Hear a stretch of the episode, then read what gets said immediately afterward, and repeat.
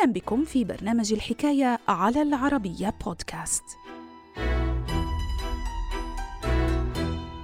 الغاية تبرر الوسيلة مصطلح يعود للميكيافيلية السياسية نسبة لنيكولو ميكيافيلي صاحب هذه النظرية ومؤلف كتاب الأمير الذي أهداه للورينزو دي بييرو دي ميديتشي حاكم فلورنسا بهدف حصوله على منصب سياسي لكنه توفي ولم يحصل على مبتغاه.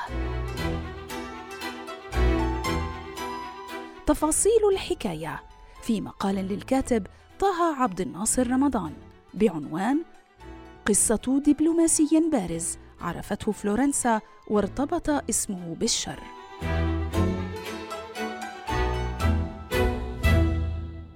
الحكاية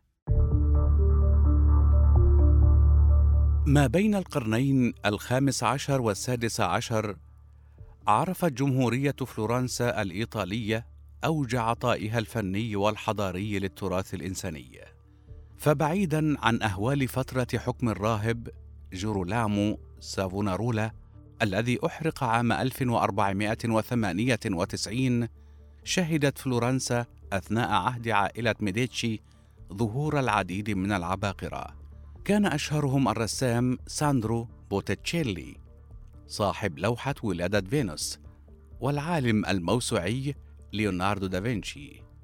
وإضافة لهذه الشخصيات البارزة عرفت جمهورية فلورنسا خلال نفس الفترة ظهور شخصية الكاتب والدبلوماسي نيكولو ميكافيلي الذي سرعان ما ارتبط اسمه بالشر بسبب كتاب الأمير الذي أهداه للورينزو دي بييرو دي ميديتشي.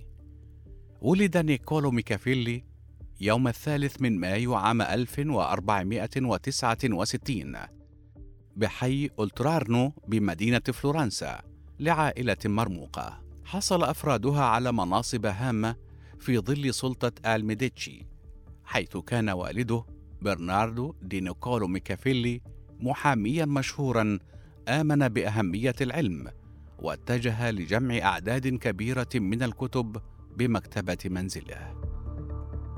ومنذ صغره أقبل نيكولو ميكافيلي على مكتبة والده، فطالع الكثير حول التاريخ والجغرافيا، ليصنف حسب كثيرين كنابغة وعبقري عصامي التكوين. كما درس لاحقا العلوم الإنسانية واللاتينية قبل أن يدخل الحياة السياسية من أوسع أبوابها عقب إزاحة الميديتشي عام 1494 بثورة شعبية ألقت بفلورنسا في أحضان الراهب سافونارولا الذي وعد بتحويلها لمدينة دينية وجعلها قدسا جديدة عن طريق إزالة اللوحات الفنية والمنحوتات الموجودة بها. بعد نحو أربع سنوات حل الدور على سافونارولا فجرد من سلطته وأعدم حرقا أمام الملأ يوم الثالث والعشرين من مايو عام 1498 وعقب هذا التغيير مال ميكافيلي لجمهورية شعبية بفلورنسا وتجنب نظام جمهورية الأمراء السابقة التي قاد من خلالها الميديتشي المدينة. وفي التاسع عشر من يونيو عام 1498 تقلد نيكولو ميكافيلي منصب سكرتير بالمستشارية الثانية في فلورنسا وهو المنصب الذي يشبه إلى حد ما منصب وزير الخارجية في عصرنا الحالي. وأثناء مسيرته التي استمرت لنحو أربعة عشر عاما بهذا المنصب أنقذ ميكافيلي فلورنسا لأكثر من مرة فأقنع عام 1502 تشيرزي بورجيا بتغيير مسار حملته العسكرية والابتعاد عن فلورنسا كما دعا مسؤول المدينة لتكوين جيش دائم وقادر على مواجهة تهديدات بيزا ووضع حد لتهديداتها وهو الأمر الذي تحقق في يونيو عام 1509 مع عودة آل ميديتشي مجددا لفلورنسا بدعم من البابا يوليوس الثاني عام 1512 أقصي ميكيافيلي من منصبه. قبل أن يتحول لمطلوب للعدالة عقب اتهامه بالتآمر على آل ميديتشي. ومع اعتقاله أرسل نحو دهاليز قصر بارجيلو حيث تعرض لأنواع عدة من أساليب التعذيب. كان أهمها التعليق من اليدين. وبحلول مارس عام 1513 نال ميكافيلي عفوا رسميا من عائلة ميديتشي عقب حصول ليو العاشر المنحدر من عائلة ميديتشي على لقب البابا. وفي مقابل هذا العفو تعهد ميكافيلي بالابتعاد نهائيا عن الحياة السياسية وعدم التدخل في شؤون فلورنسا مستقبلا.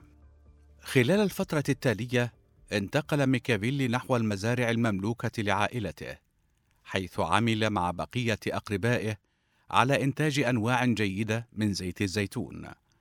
وافتقد ميكافيلي وظيفته السابقة فاتجه لتأليف كتابه الشهير الأمير الذي أهداه للورينزو دي بييرو دي ميديتشي لإثبات دهائه السياسي ورغبته في الحصول على منصب سياسي جديد.